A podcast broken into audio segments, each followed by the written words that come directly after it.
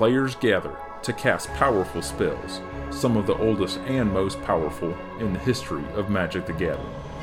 And Tomb, Shallow Grave, Children of Korlis, and many others.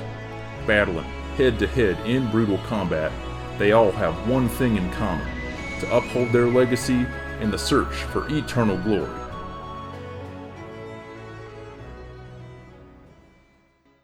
The Eternal Glory podcast is sponsored by Cardboard Live and TheEpicStorm.com.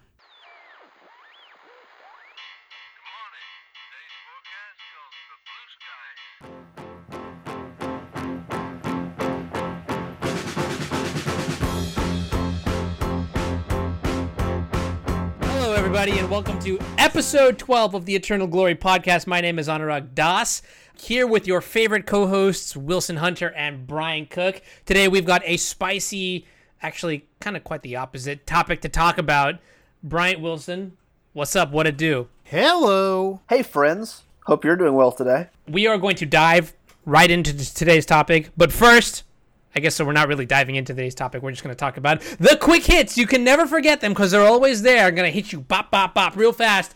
Donations first. Want to say thanks to our number one supporter, Dick Fisher. Dick Fisher, once again, for the continued support. You will be at SCG Syracuse, apparently. So we're definitely going to hang out, the three of us and you. And anybody who wants to meet the legendary Dick Fisher, you are also welcome to join. Um, also, thank you. Shout out to Kyle Flynn. You may remember him from an earlier episode where we discussed his Jund Phoenix deck.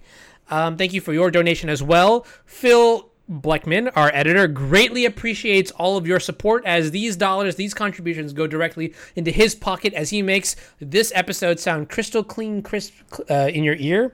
Hit me. What uh, has been going on? Well, last Sunday, my round one opponent was a very thin, smart, and handsome four color miracles pilot by the name of Anurag Das. And that's the end of this week's episode. Uh, see you guys next time. And uh, turns out we were both recording slash streaming, and Anurag and I had an epic battle where uh, the better player won. I don't like where and this is now going. our record is now seven seven and one. So Anurag cannot brag about having a better record against me anymore. Yeah, it's a pretty dark day. I was honestly, I have some internal reservations about the Epic Storm.com. That deck is pretty, pretty uh, stressful for me to play against. I think uh, compared to regular Storm, even regular like ad nauseam Tendril Storm is is something else. But that was a. I don't even feel like that match was close. I feel like I just got bodied. So, uh, one current thing about your list is I know you're very high on Veil of Summer.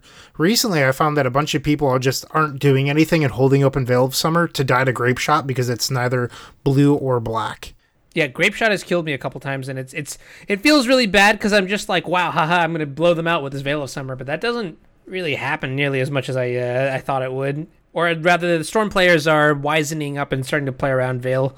With TS, it's actually not that difficult to get up to 20 Storm either because you have all these artifact mana and of and Ad Nauseam. But if you're interested in watching that match between myself and Anurag, head over to the Epic Storms YouTube channel. Watch him get rolled. Das destroyed. What else you got going on? I heard the epicstorm.com recently came into some bountiful, glorious funds. Yeah, so every August is the site's uh, domain hosting is due. So I usually put up a post on the website asking, hey, if you appreciate the site's content, now would be the time to donate, that sort of thing. And we crushed our goal, like way more than I expected. So thank you to everyone that donated. It's greatly appreciated. Everything past our cost is going straight to our writers' uh, annual holiday gift. So I've already started planning out where the money's going and that sort of thing. But our writers will be covered. I will not be keeping a cent of this, I promise. Uh, but on top of that, last episode we talked about bringing on a couple new positions, including an editor. We've actually hired someone or brought someone on. Mitch Blankspore, he runs the modern uh, Blue Red Storm website. He was overly qualified, so I felt like he was the perfect fit. What gift did you get your writers last year? Uh, it was actually super cool in my opinion. I contacted the artist for Burning Wish, Scott Fischer, and he printed the first ever Burning Wish prints, and he signed them "Keep Storming." He had to request the image or the image file from Wizards to even get them printed, which was really awesome. Wait, that's actually like that's actually super cool. I thought when you told me earlier you were just referencing like signed copies of the card, but no, it's actually like a print of the art. That's way, way, way cooler.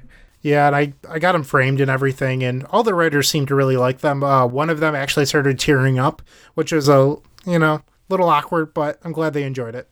Yeah, you guys are a tightly knit family. That's kind of cute. It was Wilson. It was. So Wilson, how's your diet going? It's going pretty well. So I'm I'm I'm really hungry at at this point. The last couple days have been rough, but I'm two weeks in. I've lost approximately 20 pounds, Woo! But that is largely because I was eating terribly before my diet. Can confirm. Yeah, you know what they say about diets, right? It's like 80% in the kitchen, 20% In the bedroom, not in the kitchen. That's right. So I've been craving a lot of seafood because I'm able to eat this one lean and green meal per day. And the lean meats that I have been picking have been things like certain types of fish, scallops, shrimp. Calamari? I have I have not had it. I don't even know if that's uh, approved, but it probably is. I love calamari. Calamari is just like nice. Every time I go out to an Italian place or just any place in general, they have calamari. Like I'm just like so suckered into buying it. It's just like unconditional reflex. I have no control over it. My mind and my body slaves to calamari. Delicious. I had calamari and crab legs for dinner last night. So um, it says Wilson has another update in parentheses JP, and Wilson wouldn't tell us what this was when he was writing the show notes. So now I'm you've you piqued my curiosity, good sir. What is it? I just have to share my excitement with our listeners that Stern Pinball has announced that they are creating a new Jurassic Park pinball machine, and it looks really sweet. I've got to get my hands on this thing, so I'm really excited about it. Woohoo! That was huge news. I watched their their pre-release stream of the Jurassic Park machine. There's a a T-Rex that eats the ball. It's insane. On my end, I recently watched a couple movies. I watched Midsommar uh, with my fiance, and I also watched Once Upon a Time in Hollywood, the new Quentin Tarantino movie. And I feel like Tarantino is the kind of director where you either love him or hate him. Uh, I happen to love Tarantino. But not gonna lie, this movie was definitely it just felt different. Yeah, Midsommar was also it's directed by Ari, Ari Aster, who made the movie Heredit- Hereditary last year, which was supposed to I think it was like one of the, the one of the best horror films that came out last year. And this movie was also like if you're a horror fan, this is not your run of the mill horror movie. It is definitely more on the unsettling type rather than the jump scare you uh you know make you throw popcorn everywhere type. So would definitely recommend both of those movies to watch if you have time. Let's move into the feedback though for the last episode. We've got th- some three delicious comments that uh, Bryant, Wilson, and I will take a look at. Bryant, take away the first one. I was kind of surprised to hear Bryant argue against metagaming, for smaller paper events, but it makes sense if your goals are only to grind MTGO ticks and win GPs. I feel the opposite way because my goal is to maximize my record each event, and most of the events I play are local paper tournaments from the Fringe thing on Reddit. So we actually had a little bit of a back and forth on Reddit, and my main thing is that if you're metagaming to win your local every week, most local events in non metropolitan areas are somewhere between 10 and 14 people, probably. If you're in a big city like New York City or LA, you're going to have bigger turnouts. That's just how it works. But, you know, for smaller cities, 10 to 14 is fairly regular. And if you're let's let's say that there's a death and taxes guy that shows up every week and you're playing four copies of Massacre in your board, do you think that guy is going to keep on coming back every or that person will keep on coming back every week? They're going to get sick of you over metagaming for them and just not come back.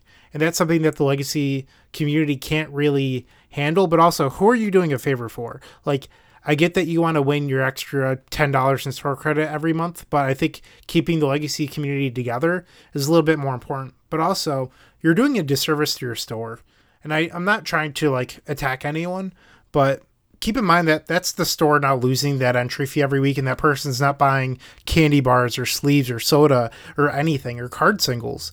And while you want to do well, I think that if you play normal stock list or brews or something where you're just not targeting individuals in the store, it ends up being better because one, you're not getting any better by playing these overhated lists for when you actually do go to a real event.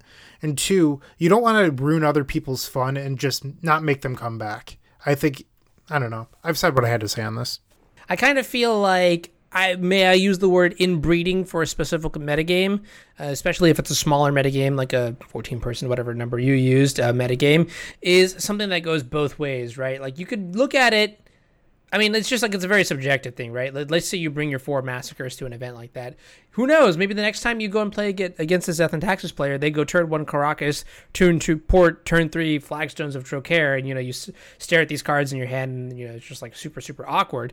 Um, it, it goes both ways. It's kind of one of the reasons why maybe you know playing in a smaller event is kind of fun exciting. It's a different type of magic yes you know but that's kind of the beauty of magic in general. It's a very flexible game right? You need to be like like what do you think is going to happen at a pro tour? You think people are not going to quote un- inbreed? I mean people will definitely try to attack and target you know the best decks and things like that. Pro tours are very different from a local event though. At a pro tour you don't know that wilson's going to be playing grixis control for example and now you're going to build your deck to beat wilson. Even though Wilson's deck that he's playing might be 1% of the metagame. Like, it's just not the same thing. Well, I think in Pro Tours, though, you can still technically metagame and have like a couple card choices in your deck that are just obscenely narrow. You know what I mean? Because, you know, when you go into a Pro Tour, correct me if I'm wrong, Jarvis, uh, when you listen to this, if you listen to this, but historically there are like a couple good decks that you know are the the targeted decks at Pro Tour. At, at least the couple last couple times. I mean, modern being the exception, but in standard, it just seems like there's like a couple decks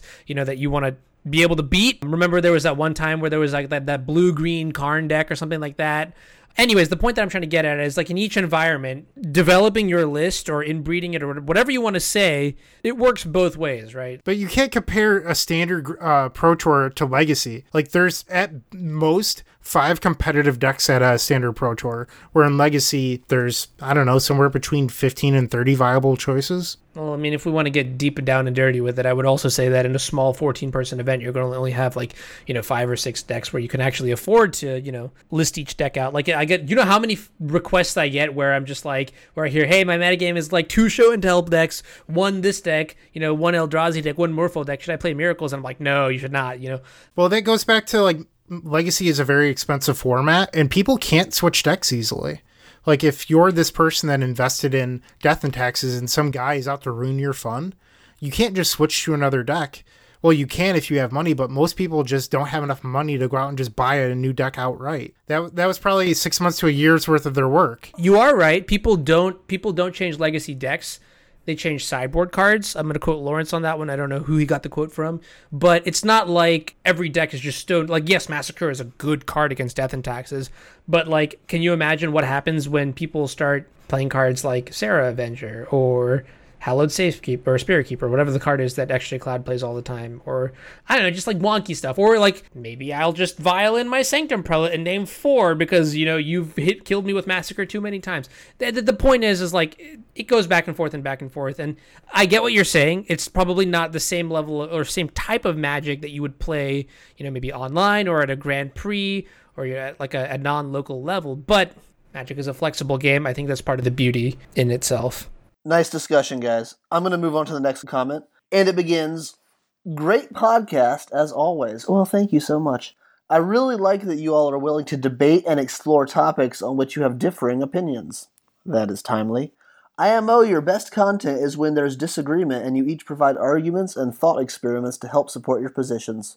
Helps to break down the common legacy community problem of groupthink. That is from Paradigm 72.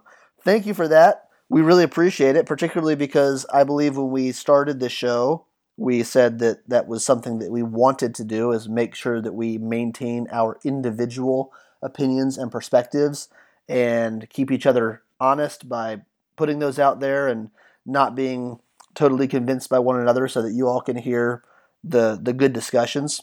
I know as a listener of other podcasts, not just magic, I'm not calling anybody out, but just podcast content in general, I don't like when the hosts all agree on everything.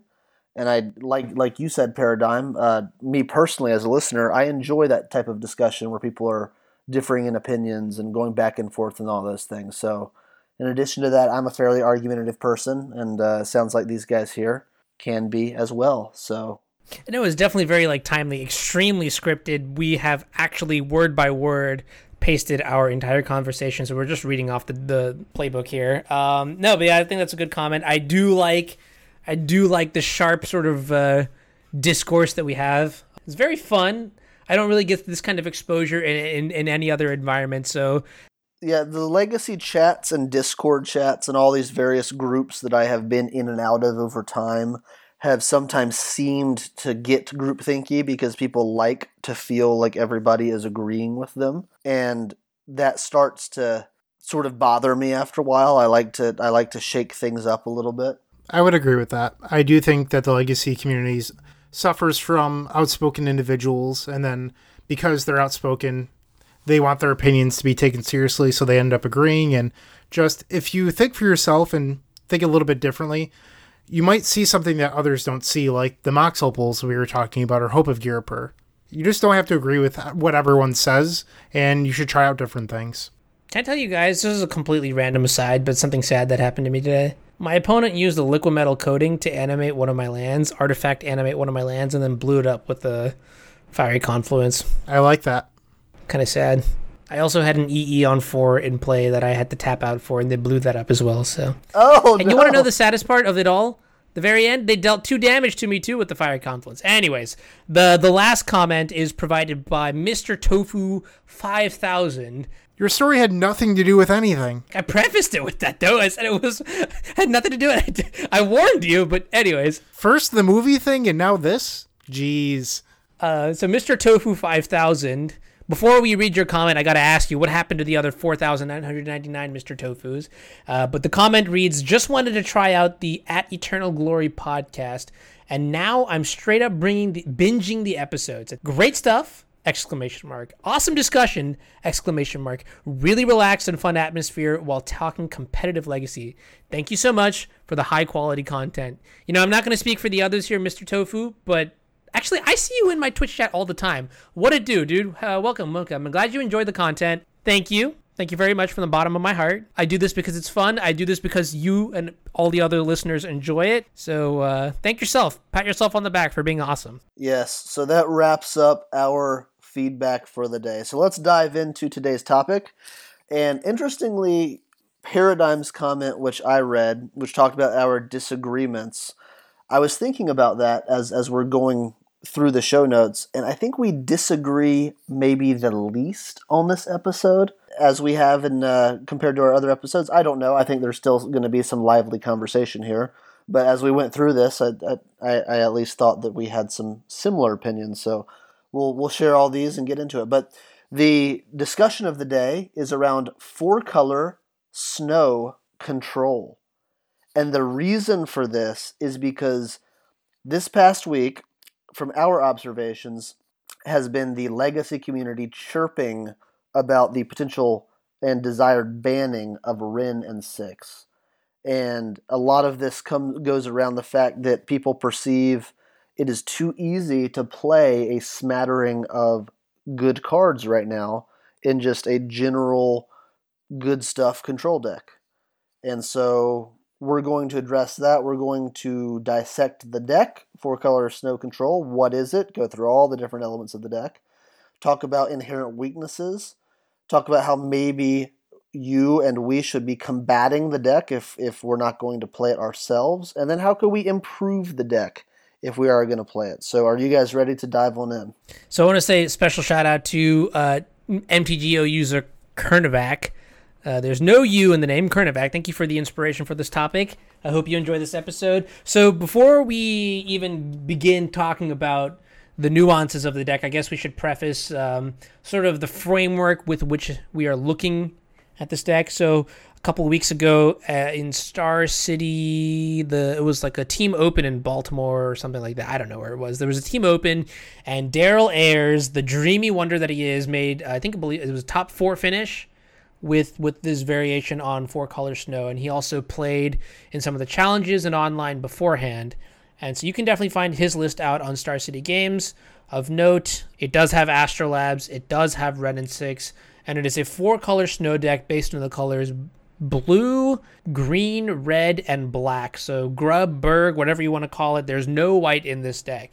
And then also, additionally, in the same color combination, we have a slight spin on um, the deck provided by Harlan Fur. I don't know if I can never say his name right. Um, but yeah, his, his, list is a little bit different. Check it out. It's got Tarmogoyfs in the main deck, so definitely like two different takes on the same color combination. So let, let, let's first dive into why this deck can even exist in the first place. I think you guys will remember before, whenever like July of last year, June of last year, there was a certain 1 2 Elf Shaman hybrid mana with three abilities. Some called it a Planeswalker that allowed people to actually get away with playing these wonky four color main decks. You know, they would be so powerful that they could exist in the in, in a world of like, you know, turn one Blood Moon and things like that, Wasteland Delvers. This is not that deck because Delver got banned, right? So Wrenn and Six is somewhat uh, is seen as a replacement. Not looking at Wrenn and Six, I think the, the card that actually just defines this list is the card Arkham's Astrolab, and so the whole mana base is just completely warped around the card Arkham's Astrolabe what exactly does Arcum's Astrolabe allow you to do? Well, I think in Magic, at least the way I look at it, especially when I'm playing from like the perspective of Miracles, right? One of the reasons I think I would ever want to play Miracles is because the mana base is just so pristinely clean, just like straight up out of a car wash clean. And Arcum's Astrolabe really allows you to do exactly that with your four color mana base, right? You can fetch snow covered island on turn one, and next turn you can tap it for black mana to cast some sort of ludicrous spell, or you know you can use your mountain and wasteland to cast a wrenn and six, and then you start looping wastelands or whatever it is. Uh, basics are powerful. Arkham's Astrolabe empower. Sorry, Ar- Arcum's Astrolabe. Okay, I'm going to say Arkham's Astrolabe so many times. Whenever I say it, just pretend I'm saying Arkham's Astrolabe. It empowers the basics. So I think you get a lot out of not you know losing to to Wasteland uh, especially when Delver is probably one of the top tier decks in the format right now. Um, having a stable mana base is exactly what you want. Um, Arcum's Astrolabe also works really well with a new card that was recently printed in in Modern Horizons, and that is Prismatic Vista. So in your four color deck, you can basically play as many different basic colors as you want. You have that one unique better than Evolving Wilds fetch land that lets you get everything, and then Arkham's Astrolab will bridge the gap between your two and three CMC spells. So that's interesting. And then also just random asides like, you know, Arcum's Astrolabe can turn your wastelands into colored mana, and they're also very good at turning off unique effects like choke and like Rishadan Port. Like Rishadan Port not being good against Arcum's Astrolabe is actually just hilarious to me. Yeah, so uh, I will I will say really quick that Prismatic Vista, we can talk about this a bit more later, but is not in a lot of these decks, even though you did mention it. It's not in Daryl's list that we will be sharing, but it is an option if you want to run a lot of these basic lands. But what do I think about Wrenn and Six? I think that in addition, let's let's talk about that with Arcum's Astrolabe together, right? So I'm looking at this deck list.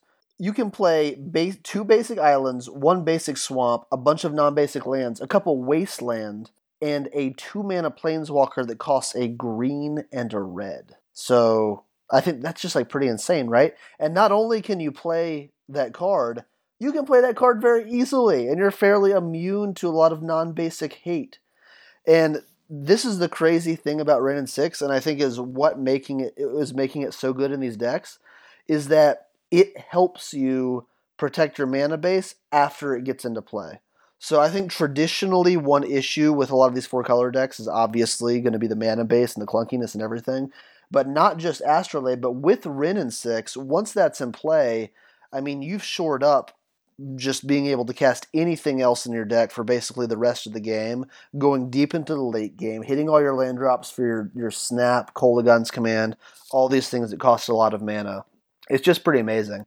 And then I think that the, the pinging ability, obviously, I think that the the meta game, and we can get into this, is you know potentially shifting to get a little bit better against that.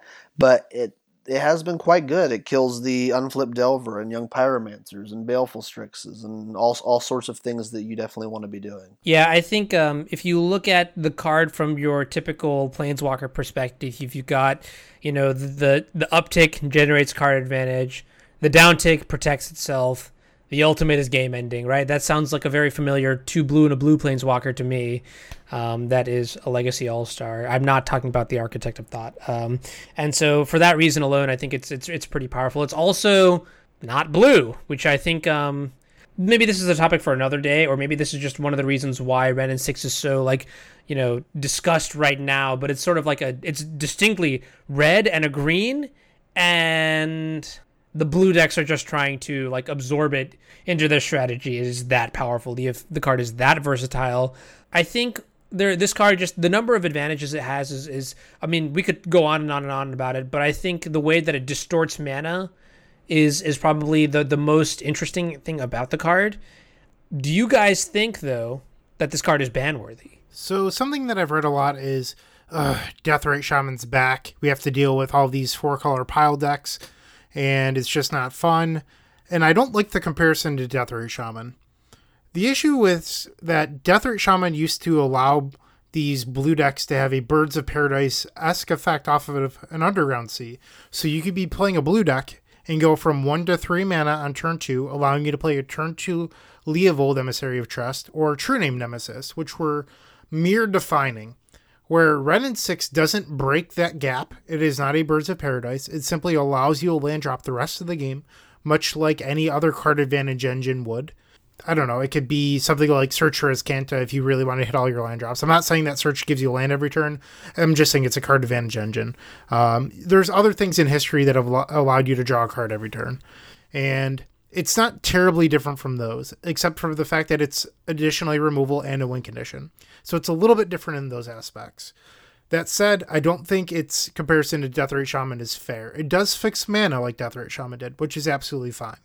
But they're not the same.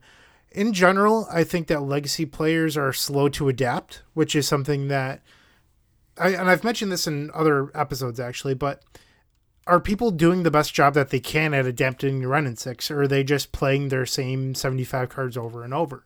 Because Wrenn and Six is definitely beatable. Something before uh, the show started was Wilson mentioned that Young Pyromancer is pretty much unplayable right now due to Wrenn and Six. And I thought that was a very interesting observation because I haven't heard that yet. And he's right. These Grixis Delver decks that were playing Young Pyromancer have vanished and now they're playing Dreadhorde Arcanist, which you know having a three defense is relevant.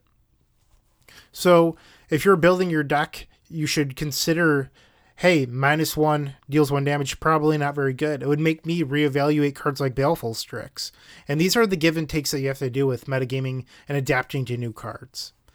Uh, do I think it's ban worthy? Absolutely not. I think that people need to take the time to reconsider their deck and their strategy and maybe even play some cards specifically to deal with Wrenn and 6. We're going to talk about some of them later, and I think that part of the show will be very fun.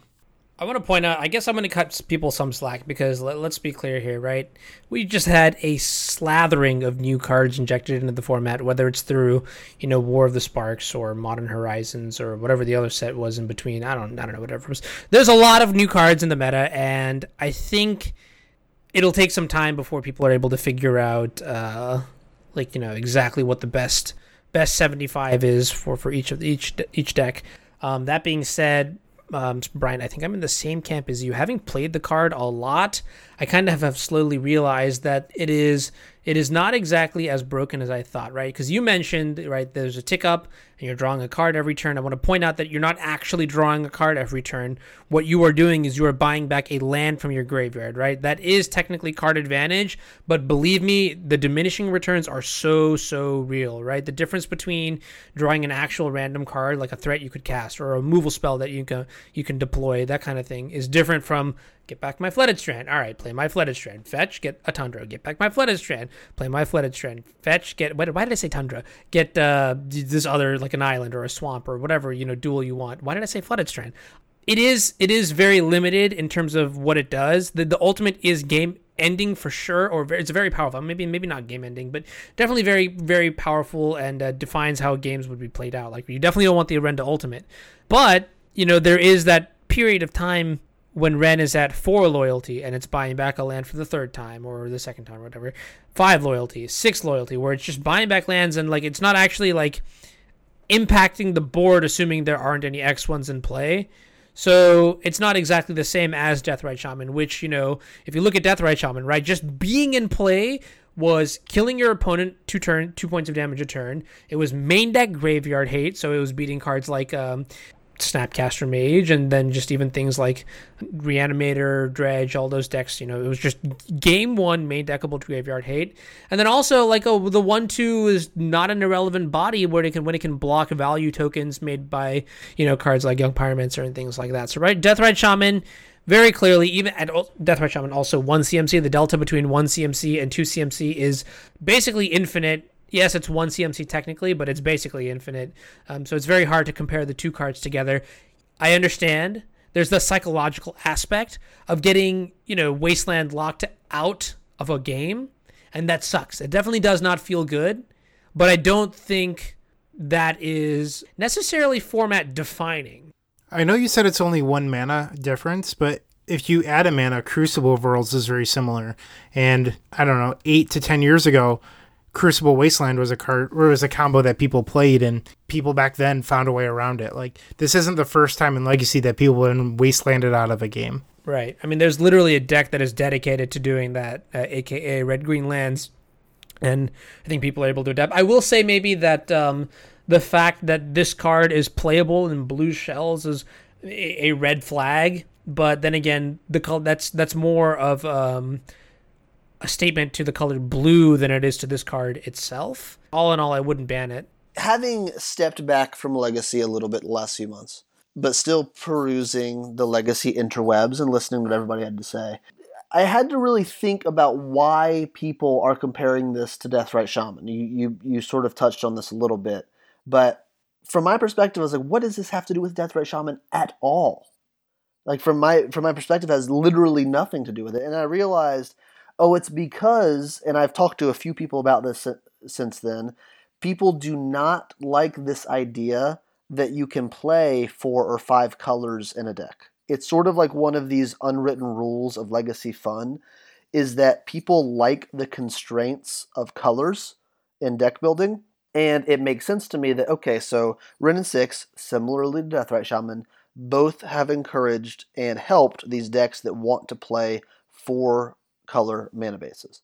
But something I will push back on is Arcum's Astrolabe is a much larger player in making that happen. I believe in this deck list, at least ones we're looking at right now.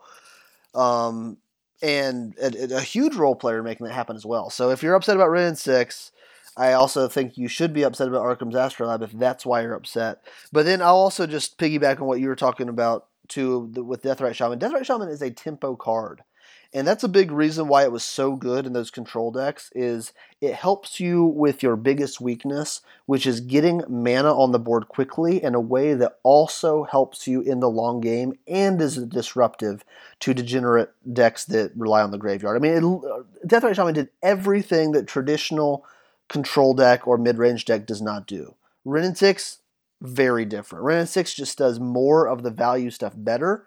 It does help your mana base, and it helps you get to the late game of casting all your things, but that's just what you want to be doing in a slow mid range deck or control deck, anyways, is sort of exactly what the abilities of the card do. So, in my opinion, very, very different than Deathrite Shaman. I understand the community sentiment against uh, that uh, just not liking four color decks. It's not personally opinion that I have, but that's sort of what I'm gathering from the community. I will also add a couple more things. There's two things that I wanted. The first is cost, right? When you build a four color mana base, there needs to be a cost, right? Because you are you are accessing a so much more power due to you know just spells in general that you were able to cast right? Like now rather than just being rug you have access to a card like abrupt decay as well which then again gives you more options and then gives your decks more like flexibility and power level and things like that. The cost to this is normally you know you can get wasteland out of the game and then you can't actually cast all these spells that you are trying to greedily jam into your deck Wrenn and Six does technically mitigate that because if you get Wasteland, you just buy back the land, deploy it. Haha! Now your your multicolored, you know, four colored whatever nonsense you're doing is is online. That does seem to technically violate um, the the the holy grail of you know casting spells and like the sanctity of mana. I, I see that. While it does sort of defy that, I want to point out that there is a cost though to that, right?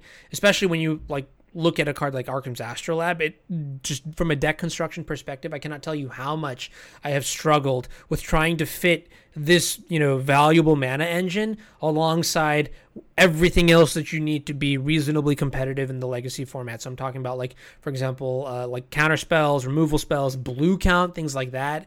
The the cost eventually does add up, and um, I mean, if you've watched my stream at all, you know I've been piloting this four color snow, a variation of the four color snow deck for a while now. And, you know, there are games where I'm just like, well, shit.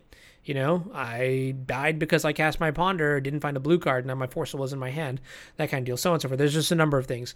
Um, so there is a significant cost to this deck um, that, you know, a card like Deathrite Shaman never really had, right? Deathrite Shaman was just like, play my fetch land, okay, crack it, pay a life, underground sea. That's it. You know what I mean? And like just make sure that the death Deathrite doesn't die. Hope that it doesn't die. If it doesn't die, then you probably just win kind of deal. Um, I said there were two things, but I kind of just lumped them together there. Um, so yeah, for that reason as well, I kind of feel like Wrenn and Six Deathrite Shaman. I get I get why they look like they might not be this or they, I get I get why they look like they might be the same, but they're just so restrictive and prohibitive. Well, Astrolabe absolutely has costs. I mean, you're spending this card so that you can play extra colors in your deck. And sure, everybody's, oh, you draw a card. Well, just do the math on that. You're not always drawing even a remotely relevant card. Sometimes you're drawing a dead card. Oftentimes you're drawing a card that's relevant may, may not be what you need you know? So in my opinion i actually like cards like this where okay you get to play a four color deck but it's because you're playing all of these cards that allow you to play a four color deck that by eh, by themselves they wouldn't be that great in the format. No one's playing astrolabe in a two color deck right? The reason to play it is literally so that you can play more colors and it's not really doing anything that great. In fact it's actually doing something poor so I have a couple thoughts. The first is that I think it's a little bit interesting that all three of the cards were printed in the same set: Prismatic Vista, Arcum's Astrolabe, and Wrenn and Six. I wonder if Wizards had any foresight into thinking, hey, in modern, not necessarily legacy because they don't care about us, but if these four color decks would even become a thing and what would be the impact. So even if you cut one of these off, I don't think that stops so hypothetically, let's say they ban Wrenn and Six. I don't think that stops anyone from playing four color, or they ban Arcum's Astrolabe.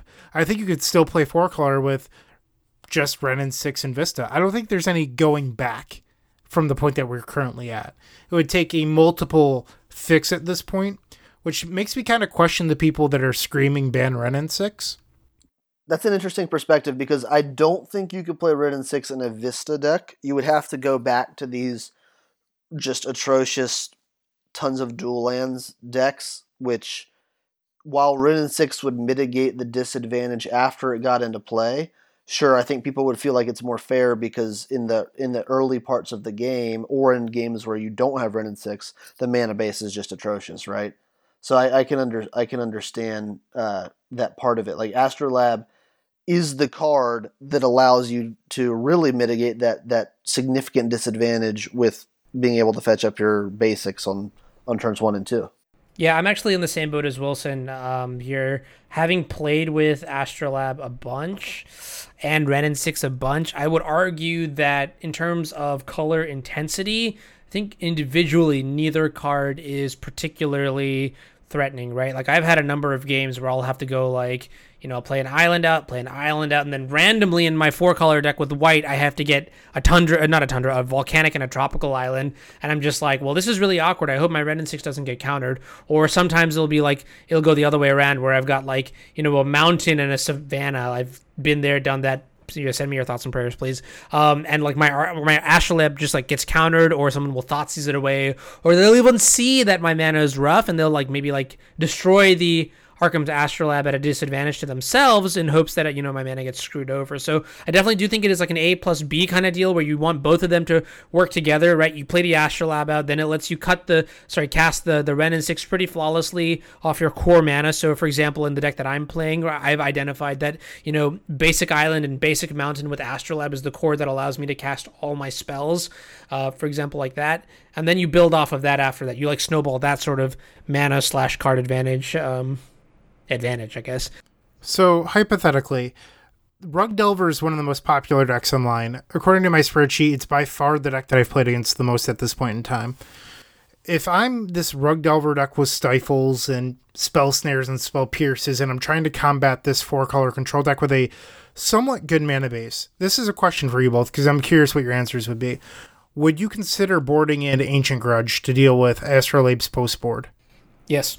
I absolutely would. The way, and this is just more philosophically on how I look at Rug Delver as a deck. I Rug Delver for me will forever, not forever, but is more of a misnomer, right? I really think it's just Canadian threshold, and for for you know the more veteran legacy players, you kind of understand the difference between Canadian Threshold and Rug Delver, right? Threshold, in my mind, is sort of like the Jonathan Alexander, like play my main deck Winter where I've got three of them. I'm life from loaming back my wastelands, that kind of thing. It is a mana control deck that leverages Stifle and other, you know, mana mana related tools to, to generate a mana advantage and then use that to win the game, right? So um, when I say when I see that my opponent is trying to cheese a proper mana base out using cards like Arcum's Astrolabe and Wrenn and Six. I'm honestly, in my mind, as, as, if I were to play Rug Delver with the experience that I have having played Four Color Snow, I know that I want to attack uh, the Arcum's Astrolabes and I want to attack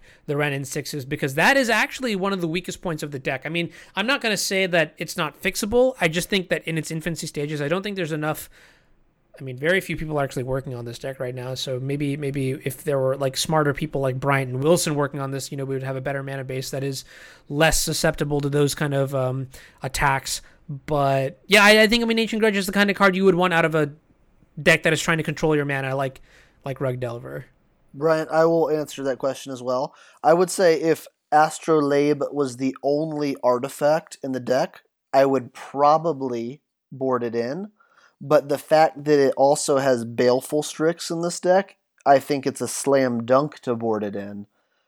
All the reasons Anurag just said, plus the fact that Baleful Strix is actually an incredibly annoying card in the mid game against a lot of your threats in Rug Delver. Cool. Thank you for answering. So, our next topic was Plague Engineer as a reason to play this four color control deck. Anurag, what are your thoughts on Plague Engineer? I literally think Plague Engineer is an absurd. I okay, obviously I literally think it, but Plague Engineer is an absurd card. If you don't have your copies of Plague Engineers right now and you play black, I think you should go and buy them. And I say that very lightly. There are very few cards that I think I would say that about. Like, for example, I would say at the current price that Wrenn and Six is at, I probably wouldn't buy it because I don't know if it's actually that good. But um, I mean, if you want to play Wrenn and Six, by all means, go and buy it. But Plague Engineer is one of those cards where I'm just like, yeah, you want this card. It just does so much for the color combinations that have black, right? If you look at like Grixis or oh, well, maybe not Esper, but I guess Grixis is the only real color combination. But anyways, it just the hole in Grixis control right now is really that you just don't have access to clean mana removal in the form of swords to plowshares or something that you know other decks might have, um, or like abrupt decay, for example. Right? Just uh, you have a hodgepodge smattering of like fatal pushes and lightning bolts and edicts and K commands, and it's just honestly, it's like disgusting. And the fact that you know the Grixis deck can actually put it all together is very impressive to me. But Plague Engineer fills up so many of the holes. So the first thing is, you know, the minus minus one, uh, minus one minus one passive static whatever that it has is is just insane against decks. You know, like uh, just an, a, a, whole smattering of decks. So we're looking at you know like tribal decks, right? So we're looking at like maybe goblins. We're looking at merfolk. We're looking at elves. I have a number of dedicated moto grinders. So you know for goblins, Goblin Lackey one. For for merfolk, Tuxdev, right? Um, for elves, actually, I haven't really heard too much about it, but in general, you know, the consensus is from the tribal players, maybe Death and Taxes included. Yeah, we'll, we'll get back to Death and Taxes, but in general, I feel like these these players have just been talking about how how Plague Engineer has basically been ruining you know this their their their success rates uh, compared to normal. I'm not saying that their their success rates are tanking to abysmal levels, but it is significantly you know, or it is notably dropping um, to the point where I, I even remember TuxDev, you know, the Merfolk players saying that they would want to maybe try a list that has no no true name nemesis and just go 16 lords here a bunch of four fours and five fives haha nice plague engineer um, that kind of deal.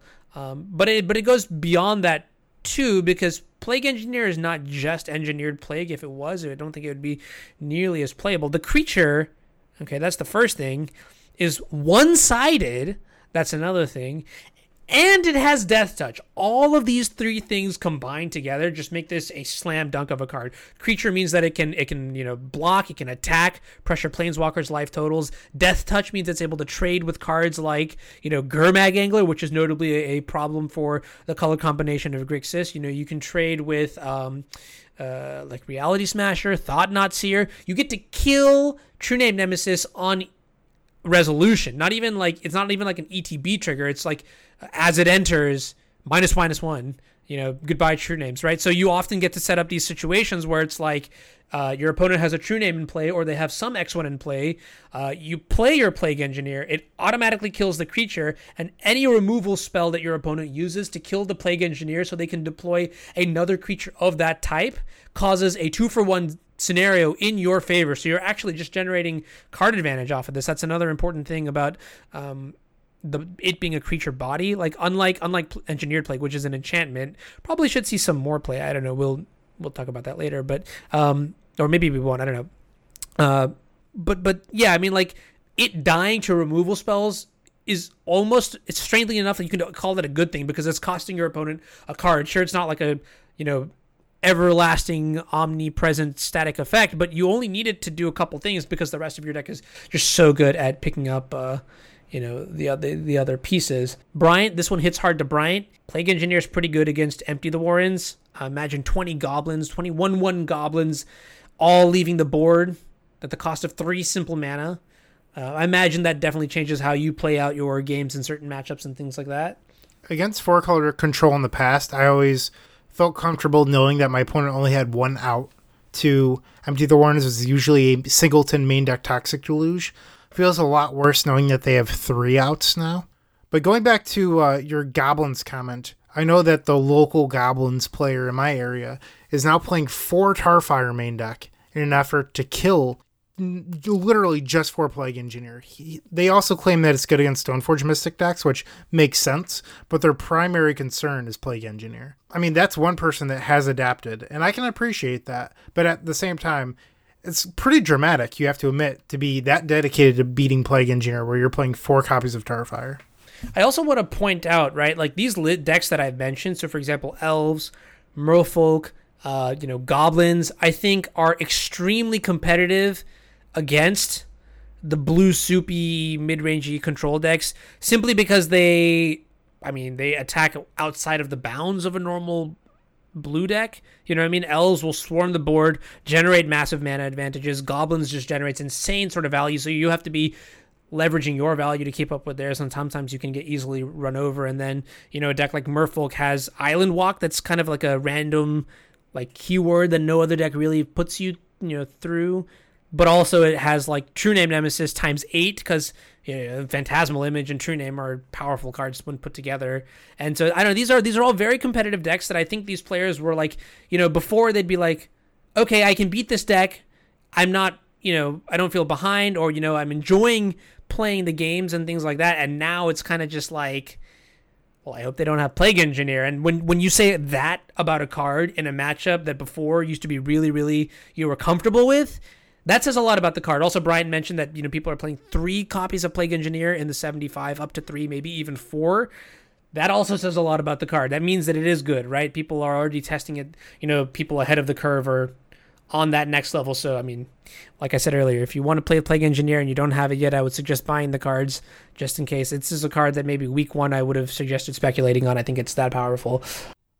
So there's a deck that you mentioned it uh, previously that I would like to come back to now. Speaking of a value creature deck that's sort of been absent from the metagame recently, which is Death and Taxes. This is a deck that I think traditionally beats a lot of these blue soup decks. And people often forget that Death and Taxes, the creature base is like what, 75% humans? They play Cavern of Souls just to name human. And I think part of the reason we've seen Death and Taxes take a step back is that this four color control deck has a card in it, possibly three of them, sometimes two, that just kill on the spot 75% of their creatures, backed it up with Kolaghan's Command and Fatal Push and Abrupt Decay. Death and Taxes doesn't stand a chance. You ever seen a turn three Plague Engineer beat Thalia and Mother of Runes through uh, yeah, I mean through the Thalia attacks, that's pretty powerful. I think I don't think very many cards can actually do that. And, and while we're talking about juicy screenshots, there was once a screenshot I was sent with a plague engineer and plague pan over to the graveyard, and there are two mongoose, nimble mongoose, one one's just dead in the yard. So, uh, yeah, I, I do agree. If I had to give you my honest opinion, I feel like of all the tribal decks we sort of just mentioned, Death and Taxes seems like the one that would be best equipped to sort of adapt, expand, and play around Plague Engineer. Well, yeah, that's because you listed like three hardcore tribal decks and then Death and Taxes. I, I understand what you're saying, but it's still very good against it, right? So let me. Can I jump in, gentlemen? Yeah, don't even ask. There's space in the pool. Don't worry. I'll turn the jacuzzi bubbles on right now. One sec. It's it's it's pretty high tech. Ready? There it is. You feel it? Ah, very, very. Oh yeah. Ooh, that's Yes, thank you. Listeners of the Eternal Glory podcast by this point probably know that Anurag likes to hype things a bit and gets a little bit excitable about cards. And then Bryant sort of takes the middle road and is pretty uh, nonchalant, back and forth about things. And then cranky old Wilson never likes any cards, right? I have to say, I totally agree with you guys on Plague Engineer.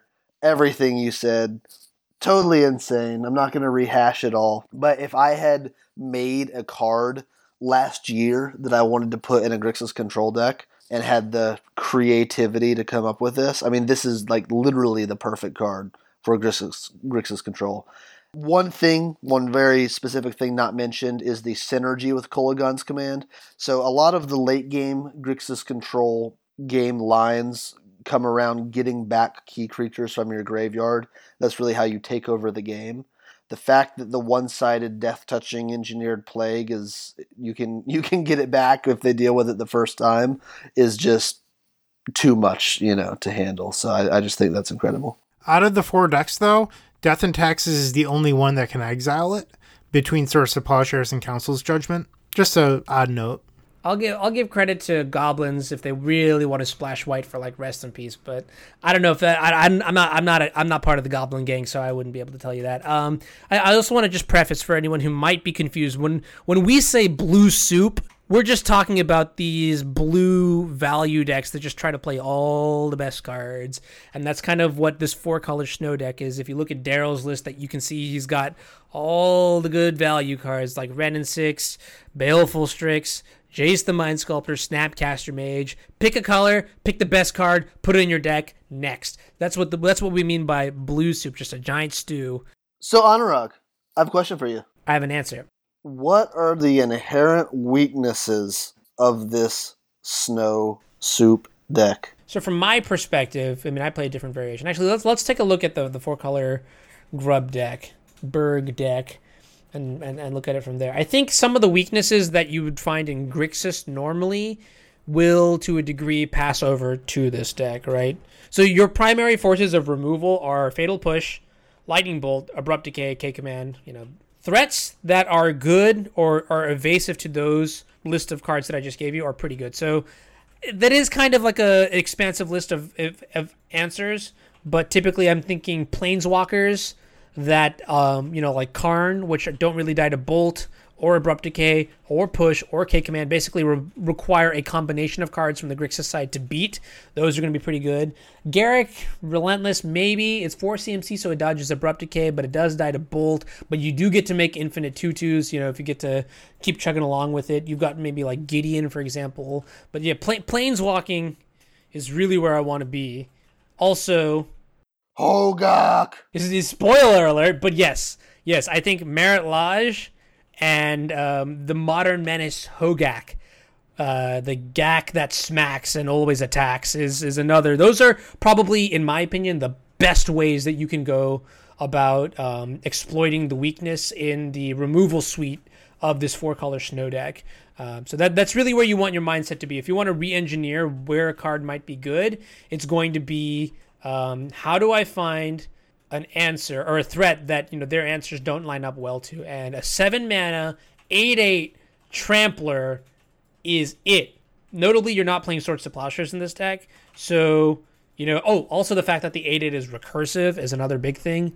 Um, so even if you do kill it once, maybe with like an Edict effect, or you block it with um, with a Plague Engineer, you know, they just recast it like the next turn. So um, I think that that's another thing, right? It stresses a card like Hogaak takes your limited answers to that card and and stresses it makes you have that answer again and again and again kind of like how you know fighting a life from the loam is kind of meaningless because next turn they just dredge it back Let me just tell our listeners that before recording this podcast, when we were going over the show notes, I was gushing over Hogaak because this show led me to believe how gushing is is an understatement i Yeah, think I was going uh, to say the same exact thing. yeah like Wilson would not shut up about Hogaak. W- Wilson was like, "I'm ready for the Grand Prix. Just give me these." Oh, but I don't have Mox diamonds, man. What am I gonna do? Anu, what's your experience been like? Brian, you know, you want to have a barbecue over? We can talk about Hogaak and Legacy. Like, but here's why it's because our our assignment here was to figure out you know what's maybe a good way of attacking this deck and we started looking at hogaak and then i started looking at the format and then i started looking at how it, everybody is terrible against marit lage and, and hogaak and what do they do against it and i started looking shopping for mox diamonds and realizing how they've spiked up in price an insane amount recently which is terrible yeah. Now look at your Hogaak. Now look at your metagame. Now look at your Hogaak. Now look at your metagame. but it looks it is it looks so good against these four color decks I am going to drop a huge bomb here, Wilson. I'm going to also include the listeners in this bomb. I think the Hogaak is the Hogaak deck, the Hogaak Depths deck is overrated. I think you're overrated. I understand the paper meta is slow to develop, and I understand that you know when Atlanta rolls around, not a lot of people are going to have their decks optimized to beat Hogaak. So you could th- theoretically play Hogaak and exploit the sort of deck construction that people are going through. But I think that is exactly what you are doing with the deck, and I think that's the only reason that the deck is particularly good is because it plays a couple good cards against you know a number of omnipresent matchups. It's going to be real awkward next week when we see that the four color control deck is now playing a fifth color for Karakas. yeah, uh, been there, done that. Can confirm. I, I, I liked it, but there's just too much stuff to. Tr- okay, never mind. I'll uh, I'll go back to my no, but I, I really genuinely do think that that that the Hogaak Depths deck. Say that five times fast. While it is good, I think it is only because it is positioned well in the meta right now, and it could easily be pushed out of the meta if people were able to adapt fast enough. Kind of like how if you look at like Dredge when it wins an open or not an open but a challenge online, it's because people like submitted two pieces of graveyard hate per deck and like you know then the dredge deck sort of just like stomps all over everyone that kind of deal So I I actually disagree with you quite a bit. So the first thing about this Hodak Depths deck is that most combo decks they succeed when there's two different axes that you must attack it on. With the Dark Depths combo paired with Hogaak, you now have to fight it on the graveyard angle, which who cares if I'm making a marit lage, or you have to then overload on edict effects for the marit lage side, but then you lose to the Hogaak deck having uh, Colony Gardens and Satyr Wayfinders. How cool is it that this deck is playing a Theros block common that is pretty much unplayable in every single other deck? No do not praise the deck for playing colony garden what is wrong with you It is super sweet, and I think that if you try to fight this deck on one axis, you're going to lose to the other. dn solver's stream title every time he plays this deck and top eights a challenge with it is just like playing the in all caps worst deck in legacy with the worst cards in legacy and it's hilarious and then he wins and crushes and beats everyone Another way of beating these decks is Blood Moon. You play Blood Moon, and now your opponent's 2020 can't be turned on unless it gets destroyed. Well, Hogaak allows you to now win through Blood Moon very easily. And these those Blood Moon decks don't really have an answer to Hogaak. I'm just saying it solves a lot of problems for that deck. But if you want to beat this deck, Swords to Plowshare seems pretty good, Karakas seems pretty good, and those are both cards that beat both sides of the deck. The downside of this is that Miracles is nowhere to be found because it's not good against the field right now. Maybe we'll see Legacy do that cylindrical thing where Miracles will come back in the next four weeks by Grand Prix Atlanta. That's so tragic, actually. That like I think Miracles was actually like in an okay position for the last GP, and then suddenly it phased out to being really bad. And now, if it actually phases out to being like decent for the next GP, that's that's the funniest thing to me because I think Miracles is in a weird spot right now, and to see it actually be good again would be very, very. I don't know. I just that just makes me feel like I'm falling into a lot of dumb luck with the deck, but I agree. I'm going to attempt to make a useful point, and that is that as I look at this Hogaak deck it makes me realize how bad Edict is because you're it, traditionally you run Edict for this axis of the format. Exactly. And now the Marit Lage decks, if they all are in this general format, are just basically 100% immune to Edict. Bryant listed half the cards that are good against Edict. In addition to ones he listed, they have also Stitcher Supplier, Elvish Reclaimer, Fetch for Dryad Arbor, I mean, it's like it's like literally something like twenty plus cards can protect you against Edict. So, so I think we should move on to the next deck, which is Ad Nauseam Tendrils. Whoa! Snipping that one. All right, listeners, strap in, strap in, strap in, get comfortable, get your popcorn. I think that Ad Nauseam Tendrils has a better matchup against four color control than the Epic Storm. Okay, for everybody who ever ever wants something to use against Bryant, he just said it, clip it, add it to your soundboard, and whenever you see Bryant, just make it your ringtone or something, and I'll call you. I'll call you so many times. All right. So number one, Plague Engineer. Ad nauseam tendrils, for the most part, does not care about Plague Engineer. Sometimes they'll play a main deck empty, sometimes they won't. Regardless, they're not going for it. They're going to Past in Flames. They're going to kill you. Past in Flames, it's very good against the discard spells. So the couple copies of Thought Thoughtseize in the main deck, your deck's a little bit more immune thanks to Past in Flames. Kolaghan's Command. Hey, Past in Flames still good there. But also, this deck does not clock you. It's a very slow deck, so your ad nauseams are very good in this matchup. That goes for both Storm decks. And in general, the four color control deck only plays six pieces of interaction in your main deck. You have four copies of Force of Will, two copies of Thoughtseize. If you look at Harlan's list, he has three copies of Force of Will and three Inquisition. Both Storm decks are very good at beating a minimum amount of interaction. This isn't Miracles where they have Counterbalance, Spell Pierce, Dovin's Veto, Flusterstorm, none of that. You don't have to worry about that. You have six cards. That's not a whole lot. Like this deck is really beat to, made to beat these mid-range decks. And it's taking a pretty big dodge against combo. I know that I said that Ant's really good. I would guess that Ant's matchup against this is about 72%. TES, it's not as great. It's about 65% since uh, the London Mulligan. I'm still very happy with that. But if I was just gunning to beat this four color control deck, I think that I'd want to be playing Past in Flames. Yeah, I will. I will add also in general, if you want to remember that I told you there was a tax to building this kind of deck, right? Um, so if you look at a macro level, just in terms of all combo decks that are being played, Arcum's Astrolabe is not a blue card. Yes, it does redraw a card, but you cannot exile it to Force of Will. And I think that is a big, big, big deal because I, I, mean, you're looking at my Miracles deck from it's like a stock Miracles deck, right? You've got like 30 plus cards to pitch to Force of Will. This deck, this four color deck, struggles to get like 21, 22 kind of deals. So there is a real cost. And like Bryant mentions, you can basically pick apart the small fraction of cards that are actually relevant to you and, and try to take over the game. Wilson, do you have anything to say about your former lover? Yeah, I mean, I agree with you. I just also generally don't like Ant. So I think that also aligns with what you're saying, though, is like if you, yeah, sure, if you want a gun for this exact deck, maybe Ant is pretty good, but Ant is really just taking a hit against most of the rest of the metagame. And I'm just personally not a fan of, of the deck as a whole. War was not a good set for Storm in general. So one thing I've noticed recently is a lot of Ant players that I know are not happy with uh, Veil of Summer because your opponent casts Veil and all of a sudden you can't win, and it's become an issue. Where with the Epic Storm you have Empty the Warrens and you have Grapeshot, so you're a little bit more set up to beat a Veil of Summer.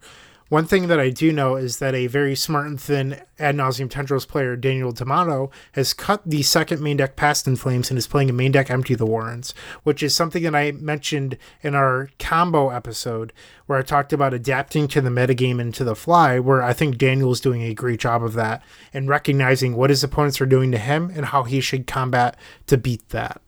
I mean, I've never not played Empty the Warrens and Ant, but Plague Engineer is good against Empty the Warrens. I'm not saying that that's a reason to not necessarily play it. So uh, our next decks would be Reanimator and Sneak and Show. So my take is I think Sneak and Show would actively want to be playing against these four color decks, right?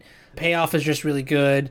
Black, the discard is annoying, but it's certainly beatable. You, you don't even have access to cards like Hymn to Tourach and in the Daryl slash Harlan um, snow decks. And Hymn to is one of the best ways for for this colored combination to sort of snowball games into into the control player's favor because you just take over by using raw quantity of cards. Uh, whereas this deck is more like, all right, I'm going to try and Thoughtseize you, and then like maybe set up a prison piece, but the prison pieces are all slow, and it's very likely that the the sneak and show decks, which at this point are very resilient and very able to like punch through a good amount of hate. Quote, look at like JPA's recent success, just or just JPA in general, like he's just ungodly. I think sneak and show definitely would do a good job at taking advantage of the way that the four color deck is built. I, I do want to add a caveat to that, which is decks can change, right? Daryl's list, his way of building the deck, Harlan's list, his way of building the deck. Those aren't the only ways you can build this deck. You have so many cards at your disposal because of the, the colors you're playing. If you really, really think show and tell a, um, an uptick, you can adapt. You can do things like cut the Tarmogoyfs. You can do things like add the fourth force of will or this, you know, the first and second force of negation. Those, those are definitely deck building lines you can take. It goes back and forth and back and forth. But if this is the current iteration of the four color snow deck, I would love to be playing some sneak and show combo against uh, against it. How do you feel about Reanimator though? I know that Anurag and I disagreed before we went live, but I think Reanimator, if I was Eric Landon, I would be licking my lips thinking about all of these four color control decks that only play six pieces of main deck interaction. I think you're about 80% to win game one. And then post board, you probably drop down to 55 to 60%. They play two Nihil Spellbomb, two Surgical Extraction, but you can beat these cards. You can, A, either play Unmaster Cabal Therapy, get rid of them, or B, play cards like uh, the one in a red, put a creature into play, Stronghold Gambit, and just ignore the graveyard because they still even post board don't play a whole lot of counter magic. Yeah, I am. I'm unsure. I will. I will give. Uh, I guess maybe this is just another like, hey, you know, caveat. But you know, the event that these guys did found success in was a team open, right? So just because they did make top eight does not necessarily mean that they're. We I actually don't know what their individual records are, so we should at some point Daryl and Harlan give us that information. I mean, for example, like with the the team open that think Cyrus won a long time ago. He went like 10-4 in the Swiss, which is like, I mean, by GP standards, that's not really that good. And he said this himself. So, uh, but but I, I I do think that you know maybe this the way they built this deck was sort of intentional, slack on the combo hate in the main deck at least a little bit, so that you can play. Um, you can beat up on all the fair decks that you're expecting to see, like an expected metagame kind of deal. Brian, I will. We did disagree at the beginning before the show notes, and I will say I think I'm favoring the decision that you're at now a little bit too right now, which is that Reanimator would probably want to play against this if it's just the two Nihil Spellbombs and the two surgical extractions. If it's a routine thing, you get to slowly play around it more and more and more. And so my my original thoughts. I guess originally I thought that you know Reanimator seems like the kind of deck where if you want to beat it you can, but the problem is it doesn't have that high of a metagame share. Like there's like obviously the herp derp draws, and then there's the way that Eric Landon plays it. Like those are the two things that I'd be very very cautious about when when I think about uh, you know black red Reanimator. So there's another combo deck that people generally don't consider to be combo, but you cast seven cards and then you win the game. It's uh, a deck that Wilson mentioned before the show that I didn't initially think of as a deck to combat four color control. And then the second he mentioned it, a light bulb went off in my head. And I think that this deck is secretly very well positioned. Burn. Burn them up. This deck has no clock, very little counter magic. It has a couple pieces of removal and is relying on winning the game using value. It can never beat Burn. Ever. Yeah, B- B- Baleful Strix is cool against Goblin Guides and Monastery Swiftspears, but I don't think it's like. No, it's not. It's it's not cool against them because Burn players always love to chuck like a couple searing blazes into their deck, and then you just cry. Or like a smash to smithereens or something like that out of the board. I don't know. Yeah, you're right. Like the thing about burn is that you actually like have to end the game against burn because burn is typically a deck that will have inevitability against you um, because what do they do? They just draw a card deal through damage draw a card deal through damage draw a card. So eventually you'll see that your life total will get, will get to zero which is kind of one thing i like about harlan's deck. While while against daryl's deck i think you know this the burn deck would be fantastic because daryl's deck probably doesn't kill nearly as fast as it needs to against burn. Um, harlan's deck does feature the tarmogoyfs and tarmogoyf gets big real fast and turns sideways real fast and then ends games real fast. And yeah, I mean, not only that, he has the Inquisitions over Thoughtseize, so he has this line of Inquisition and then turn three snap back Inquisition, which is pretty insane, actually. Okay, can we can we just talk ethics, straight up ethics right now, just for a quick second? Why do people play Inquisition? I just feel like that card is so lackluster in a world of Force of Will, Jace the Mind Sculptor, Sneak and Show, the insert any card you want here that is more than three CMC. Like it just seems like you're asking to get rolled on. You know what I mean? Like I had a game earlier today where my opponent went turn one Inquisition, saw my ad nauseam, and then lost the game. It was fantastic. You know what? I get it. Like the two life can matter, and in certain matchups like Delver, you know, probably the the Inquisition is good enough because you can just you know use the rest of your deck to line up you know answers where you need to. But hold your horses, hold your horses. No, no, Inquisition is fantastic. I've I've played many in Inquisition in Legacy decks, and to be fair, I have never just replaced Thoughtseizes with Inquisition.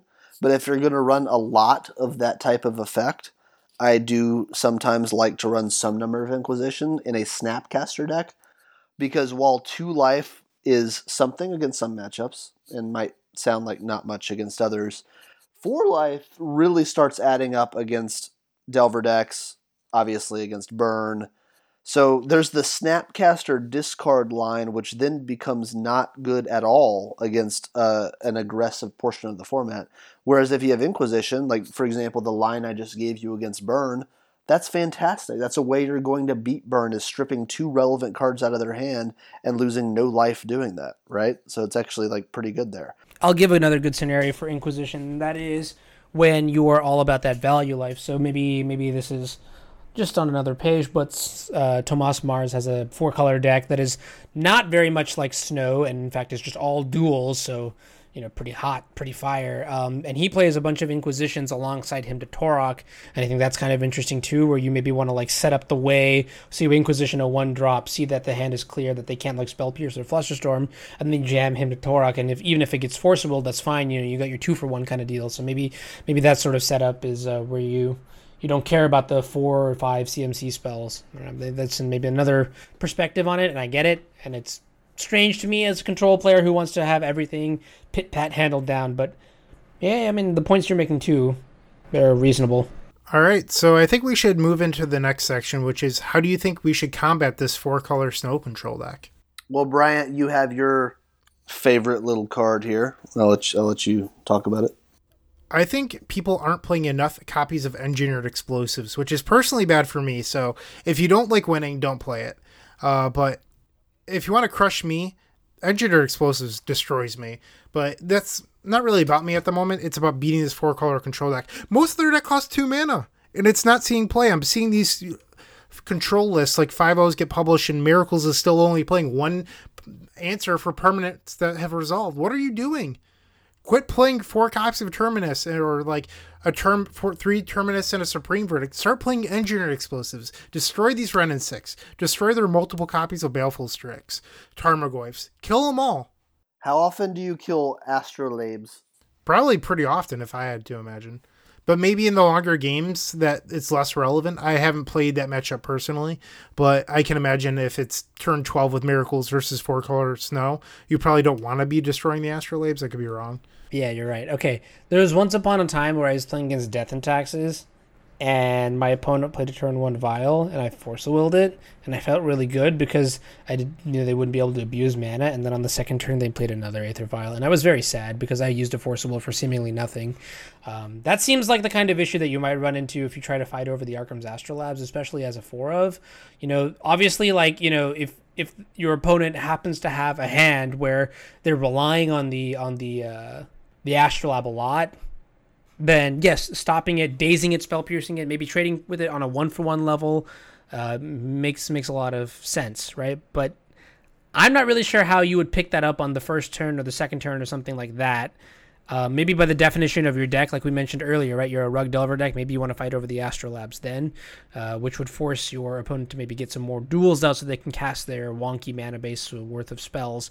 Um, but it, but it's, it's it's coin tossy, right? Because you know you don't want to invest in such a such a committal play when you know next turn your opponent follows up with like a Wrenn and six or something weird like that, right?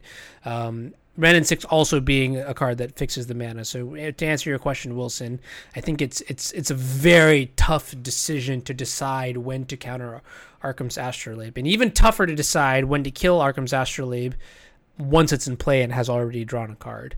Sometimes it could be correct. There are a number of times where I look at my hand and wish, like you know, to have an Astrolabe, or when did my Astrolabe get spell pierced, and I'm just really sad. Other times it's gotten countered and I just play another one, or just have like the perfect mana in my hand anyways, thanks to and Six. So, if misstep were legal, would you be snap misstepping every astrolabe that you saw? Yes, probably. Yes, I mean I'd probably misstep almost everything. Every like the everything like the first thing you see, no matter what it is, you just misstep it. Screw your goblin lackey. You know, mother runes. Uh, nah, nah, nah.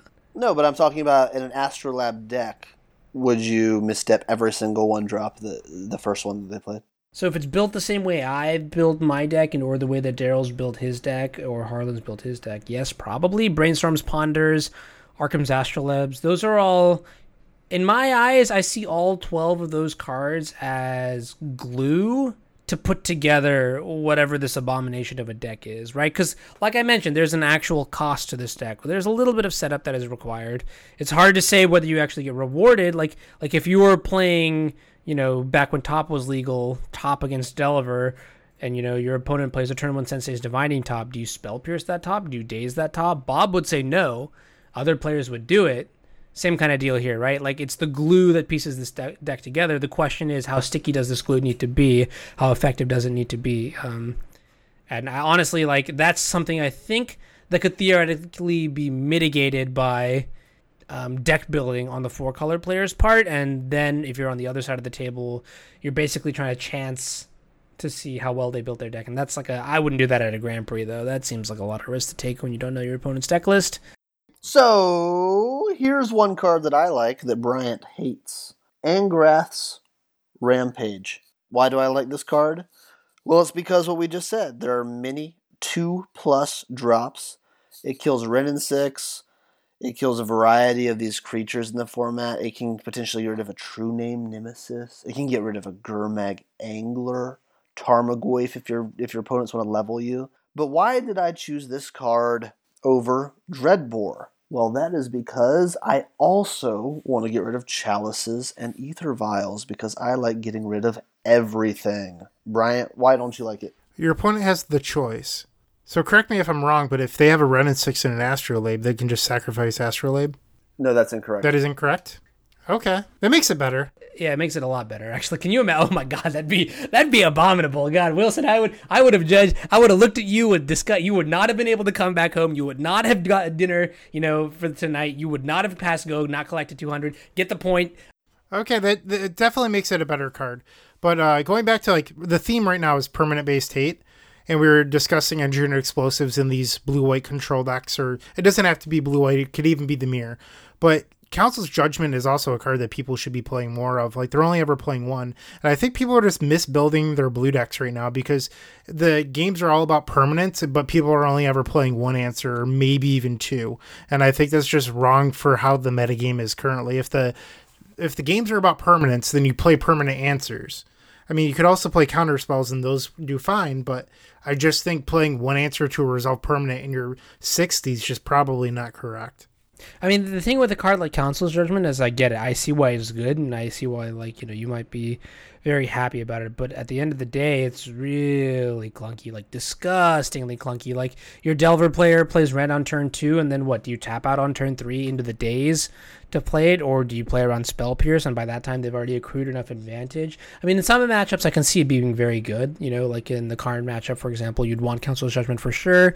In the Fair Grixis matchup, like or like in the Fair Snow matchup, you'd probably want Judgment because I mean, even just trading one for one with the the, uh, the Wrenn that has bought back a couple lands is still, you know, it's not going to ultimate and still it's not going to accrue more advantage. Um, but they're like the Council's Judgment, not the end all be all, although definitely the Judgment esque effect um, is something cool. Recently, I've been toying around with Unexpectedly Absent, which is a little bit slimmer, is also instant speed, but not as permanent slash resolute, and that has its own set of ups and downs. Uh, Judgment definitely worth trying a little bit more, and you've actually convinced me, Bryant, to try it out some more. So something that I've read over the last week is, well, if Wrenn Six is an issue, just play Pithing Needle. I put Pithing Needle here under better permanent hate, but it's almost ironic because I don't think Pithing Needle is a playable card in the era of 2019. When Pithing Needle was printed, it was like an automatic four of in almost every single sideboard. I remember it like very vividly. Like Pithing Needle was a $17 card for a very long time. And now I just can't imagine playing Pithing Needle in almost any deck, eh, which is kind of silly, but this deck's playing Kolaghan's Command. Why are you trying to bring in Pithing Needle to answer it? Yeah, what Wrenn and Six deck isn't playing a good answer? Like you've got Abrupt Decay, call it Kolaghan's Command. The Rug decks are going to be killing you. It's also super narrow. Yeah, Revoker is less narrow. It's still not good because of Kolaghan's command and everything, but you can Revoker the Astrolabes, but you cannot needle them. So that's sort of interesting. A couple answers that I do like for Wrenn and 6 would be Spell Snare. I just don't get how more people aren't playing this card. If the format's defined by two Casting Gods cards right now, play Spell Snare. It's like a one of. Seems amazing. The reason why I think people aren't playing it is because of a couple things. One is black mana.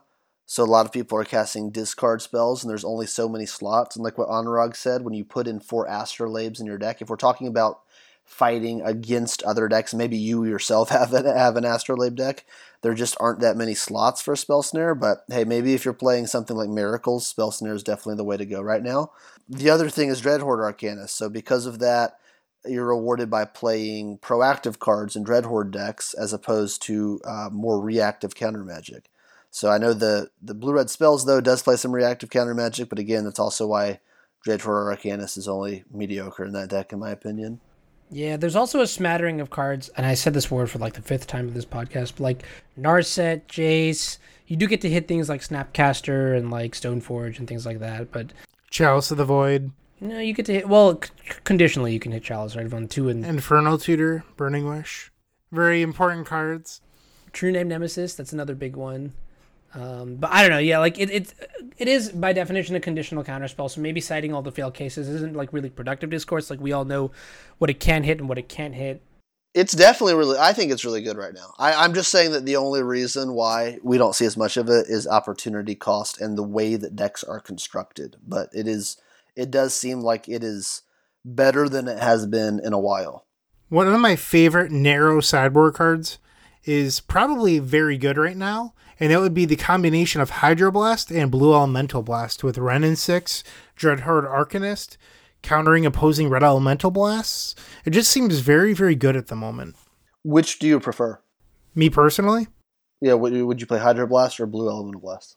I am a bling whore, and I play whatever version of a card I have that's nicer. So my Pyroblasts are nicer than my Hydroblast. I have the new Japanese foils that are signed. I don't have nice Hydroblast, but I do have the Japanese fourth uh, Black Border Blue Elemental Blast. So I would personally play those. I pick uh, Blue Elemental Blast because Beb is the cutest uh, abbreviation of a card. But I, I guess um, my my initial reaction to Hydroblast is that the card is absolutely infuriating. Not only because it answers the Wrenn very cleanly on the stack, but because it also handles the Wrenn if it's been you know in play for some amount of time right so that's that multimodal aspect extremely powerful now obviously there's a cost to that card um, which is like it's situational, right? Like they could just as easily not play a red spell. They could just play like Leovold and like Baleful Strix and Jason. And you're looking at this Hydroblast in your hand, and you're like, well, why? Why me? It also hits Kolaghan's command for what it's worth. Yeah, I was gonna say because of Kolaghan's command, I would say post sideboard when games go sort of long, you're probably gonna have targets, right? Like Kolaghan's command, Wrenn, and then you're you're most likely playing against some pyroblasts.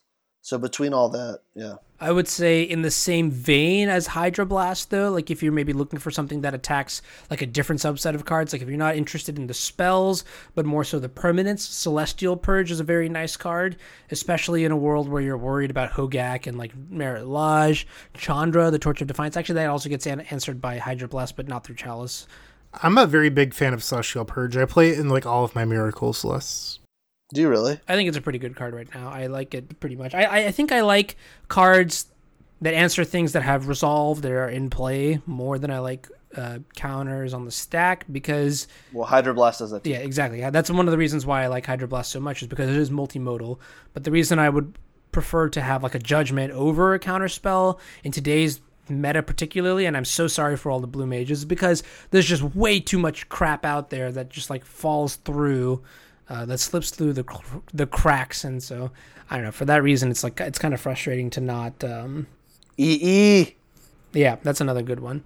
While we're talking about the uh, situational counter spells that blue mages play, I'd like to share that I've faced a number of miracle stacks in the last few weeks. I feel like they're playing a lot of odd counter spells like Dovin's Veto, Spell Pierce, Flusterstorm, Force of Negation. I've gotten a number of wins from just playing a Hope of Ghirapur and attacking. I think that the combo the the combination of counter spells that they're playing are all very similar and they don't do enough different things and it leads to getting punished. If you're running all of these same type of effects, you're going to get punished for not doing something different. And I think that I like my counter spells to all do something a little bit different. I look at it from the miracle side, and I think, what are they afraid of? And they're afraid of cards like Jace, Narset, those sort of things. Maybe like a Stifle here and there. You could you get the picture, and so that's why they play that subset of cards because it also happens to be good against, like you mentioned, the Storm deck. But yes, you can definitely exploit that. And Hope of Ghirapur is a as as as much as I hate it, the Xantid, the buzz buzz, the bug effect is like Do you know what kills Hope of Ghirapur and counters Burning Wish? Dimir Charm. Oh my god, I can't believe you said that. Wow. I have lost to a Dimir Charm in a Star City Games event. It did not feel good. The other day somebody played Tyrant Scorn against me. I had to read the card, so I don't know if that's exactly the same as Dimir Charm, but uh, one is one way that you could attack these four color snow decks is with land destruction, like Blood Moon, Back to Basics, and even ch- and even Choke. Fake news. I agree. Just a PSA, these cards are not effective against Arcum's Astrolabe. For example, Daryl's deck has maybe three basics. Harlan's deck has actual five. The snow color deck that I've been working on also has five. There are so many games where I've actually just let my opponent resolve their back to basics and their blood moon because I have Wrenn and Six and Astrolabe going on, and I just start deploying more lands, fetching more basics, or filtering the red into whatever appropriate color I actually need for um, for my whatever cards I'm, spells I'm casting. Similarly, even a card like Choke, I'm playing the plains, I'm playing the mountain, or in this case, there's the forest and the swamp. You filter those into blue, and suddenly I'm not tapping my island, so I'm able to dig towards my answer while also, you know, not getting locked down by this this mana hate piece. TLDR, I would not rely on the back to basics effect. There are a couple caveats. The first is if you can manage to somehow keep the mana fixing off the table. So if you can keep Wrenn and Six off the table, if you can keep Arcum's Astrolabe off the table, then yes, your Blood Moon, your Back to Basics will be fine. That is very hard to do against these four color blue soup decks because they have all the best cards. So you might be trying to counter them, uh, like the Wrenn and Sixes and Arcum Astrolabes, but believe me, they will put a good fight trying to resolve their spells whether it be through discard or you know their own counter magic, because they play all the colors, so they, they get to play the best counter spells. So it's it's a very very tough battle to fight. So I'd rather just go for other plans rather than the the, the blood moons and the back to basics. As you were talking, I just zoned out for a second and I just thought of something. Can I share it with you? Are you ready for this? Hogaak and six. I don't know how you do this, but imagine a scenario where you play Wrenn and Six, then you play Colony Garden. Garden Colony Garden goes to the the graveyard somehow. There's so many things that you can use. Yeah, the little Saki dude, the the one two. There's a lot to unpack here. You can like use Sylvan Safekeeper exactly. Just Wrenn and six back your dark depths. Just do that. That's all we need to do. All right. Well, that's that's terrifying, and I'm really wishing you hadn't said that. But uh, but yeah, So I know that Anurag and I disagree on this, but I like my Delver decks to be true tempo decks. I love Rug Delver. A very, very, very long time ago, a younger Bryant Cook used to play Rug Threshold Werebear. and Werebear, Nimble Mongoose, Fledgling Dragon. That was my jam. So I love Winter Orb, and I still think it's a great choice against these Wrenn and Six decks. Anurag disagrees with me, but every single turn they're tapping Arcum's Astrolabe. They have the basics. I think how you beat these decks is you get them on a turn where they tap out, and now I know they're playing a land every turn, but your dazes, your spell pierces, they're live. You could stifle their lands. You can keep them off just long enough to apply that final bit of pressure because these decks are built to stabilize. And I think that I'm not expecting Winter Orb to win the game. I'm expecting it to slow them down long enough to keep my cards alive. So that way I can do my plan slightly better. Yeah, and so the reason I disagree with this sentiment is because I think Winter Orb is good at slowing your opponent down, especially when they have a very high intensive mana curve, right? So, for example, back in the day, I think the mana intensity came from a card like Sensei's Divining Top, where I would want to fetch, you know, spin my top, fetch, spin my top, fetch, spin my top, and suddenly all my lands are tapped, right? I think it's a little bit different in the context of Wrenn and 6 now because you have a card like Wrenn and 6, which is buying back a guaranteed land drop every turn. And when you combine that with the untappability of, or the, the, the untap restriction of Winter Orb, your opponent is your, your opponent with the Wrenn and 6 is actually putting more mana into play than you are. So they're actually it's almost as if they're getting this mana advantage because they're reliably getting land drops every single turn. And I get that with Winter Orb, what you're trying to do is a little bit different, right? Rather than engineer a mana advantage by deploying more lands, you're trying to leverage very efficient spells. The problem with the efficient spells is that while they're efficient, they're somewhat narrow and they can be they're they're conditional, so they can be sort of out muscled, I guess, if that makes sense. Like In a tempo deck, you're trying to clock your opponent very quickly. If you're fetching every single turn, I might be okay with that. So if you're going to fetch and tap out for a Jace the Mind Sculptor or Kolaghan's Command or Liliana's Triumph or anything like this, maybe even Leovold, I think I'm willing to take that trade. Just because you just lost two life to cast this card that might not even resolve. Because at some point you have to deal with the threat, right? Like if I have a True Name in play, let's say I'm playing RUG Delver and I have a True Name in play, you have to eventually do something. And if you're sitting around fetching for three turns to get up to, let's say, five mana to play around Spell Pierce, that's three life you lost off fetch lanes, and my Name got to hit you twice. Or is that not a trade you're willing to take? Um, contextually, I feel like the that these these four colored blue soup decks are they're better than that. Like that kind of situation happens, and you can engineer that kind of situation too. But it's like there's so much extra baggage in this specific situation. Like you also have to untap your lands, and Wrenn and Six.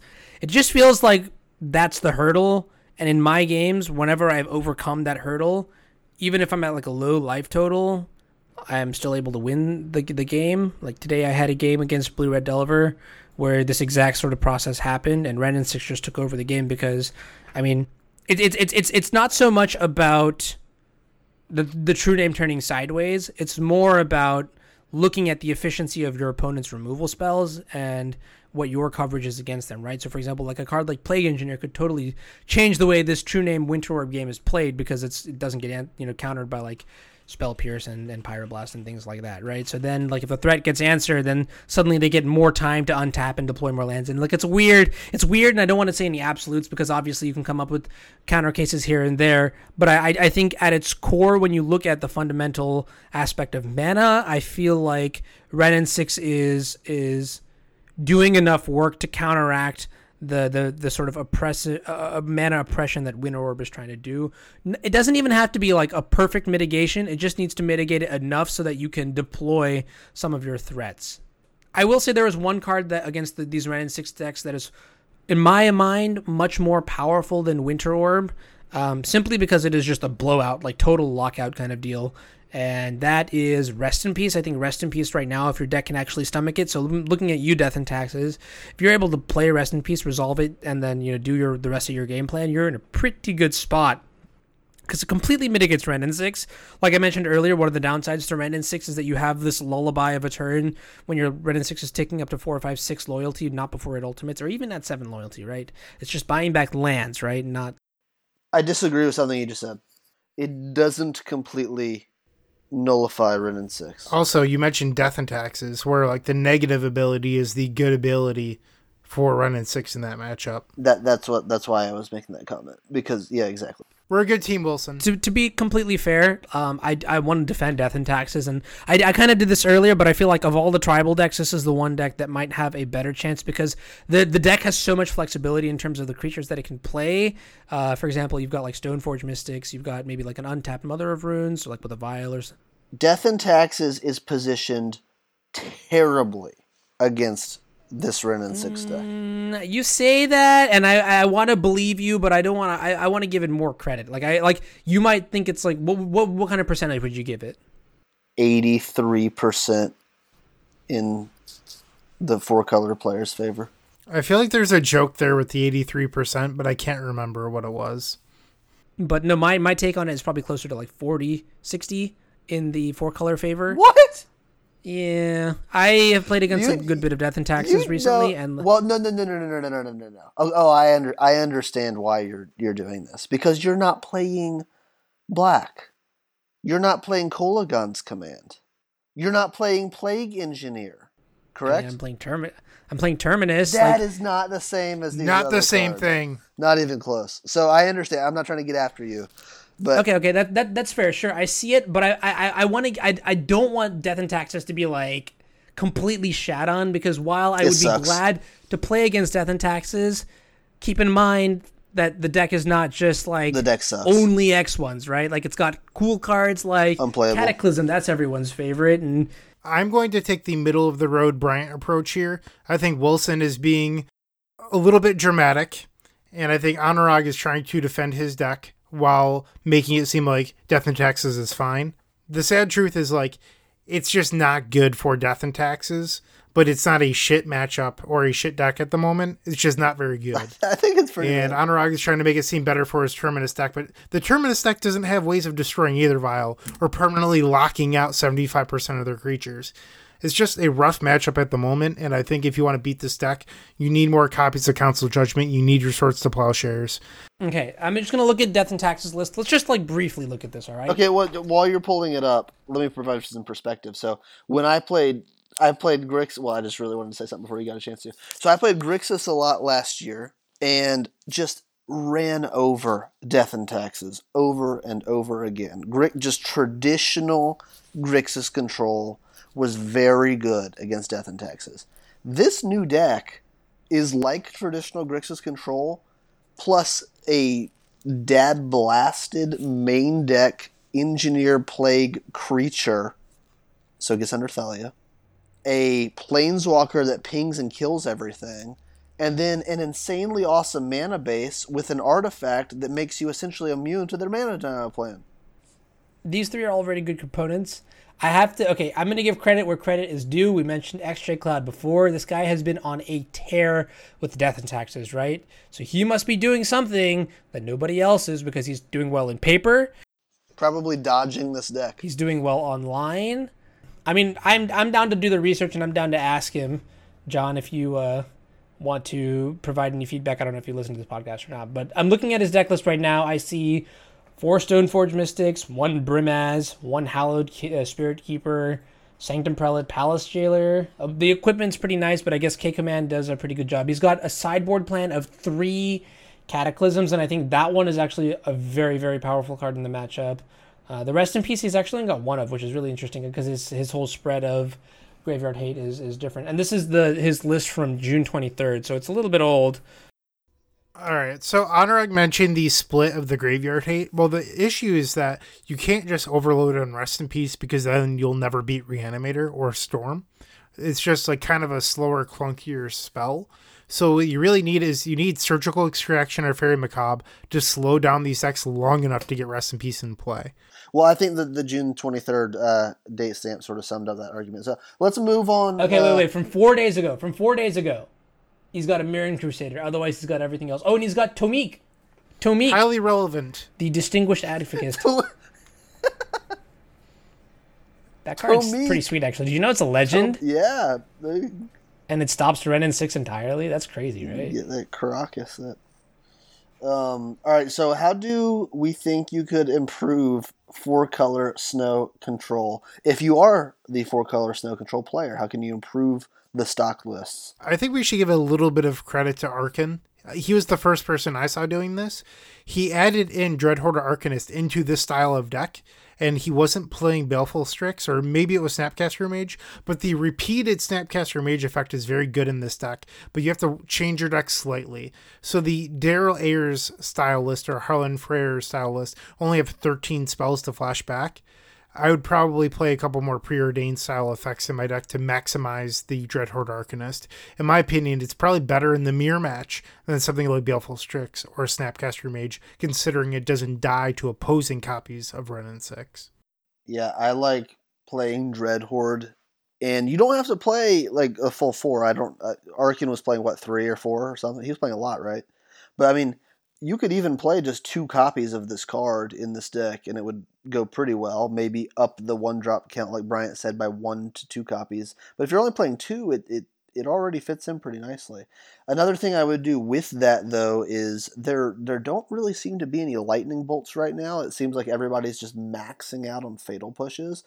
If you're gonna play all these cards that interact with the graveyard, I really like at least one lightning bolt. I mean, Bolt is really good at dealing taking down planeswalkers when you're flashing it back, especially if you add in the dread hordes to uh, essentially flash it back again. So that's maybe one change I would make to the deck as well. Yeah, I think Dreadhorde Arcanist definitely. I mean, it's it's shown its power, and this sort of mid range deck, control deck, whatever you want to call it. Also, like you mentioned, uh, well, it, can- it can leverage it very well, uh, just because of the diversity of cards. In post board, it only gets stronger um, when you add in all the relevant cards. But synergy with Kolaghan's command, Wilson, I know you like that card a lot.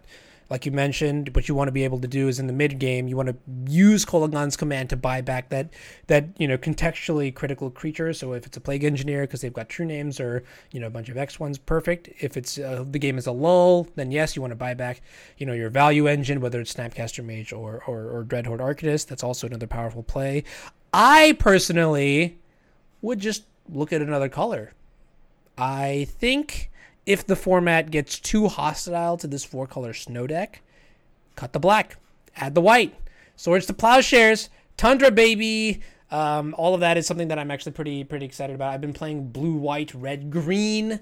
Um, I think actually a Delver variation in those colors made uh, top eight at MKM Frankfurt this weekend. Um, so that was kind of interesting. I have to look at the list and pick up some more information. But I think Swords to Plowshares is exactly where you want to be against Marit Lage and, and Hogaak.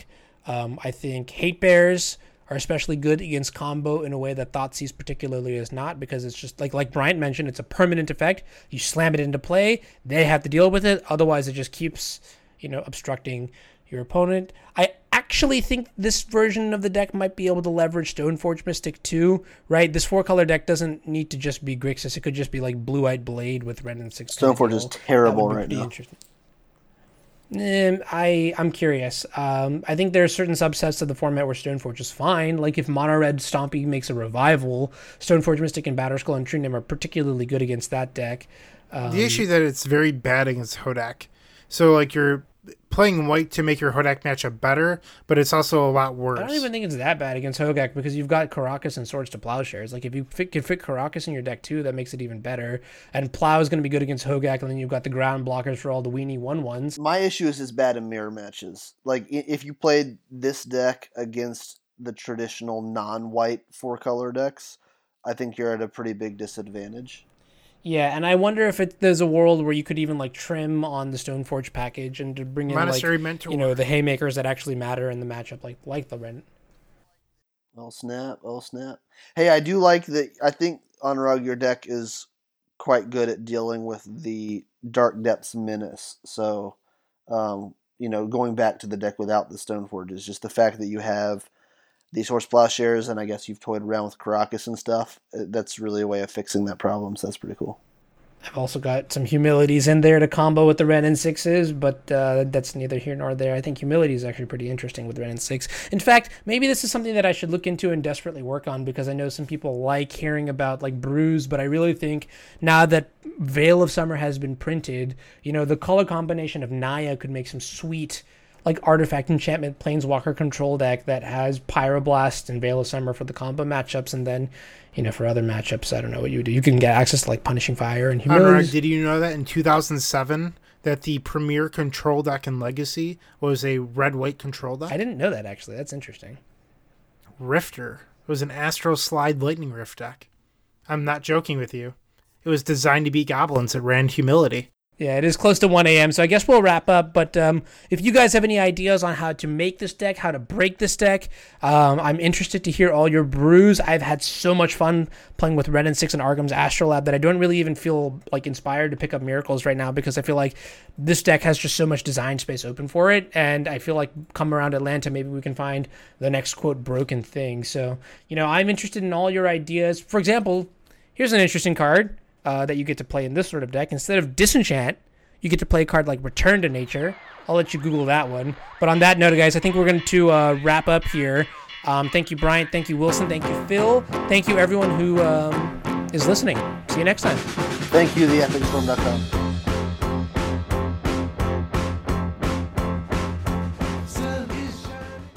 Hi, I'm Anurag Das, and this is episode 12 of the Eternal Glory podcast. I have with me this weekend uh, Bryant Cook and Wilson Hunter. How's it going, guys? Oh, that's great, Wilson. I'm glad to hear your night's going well.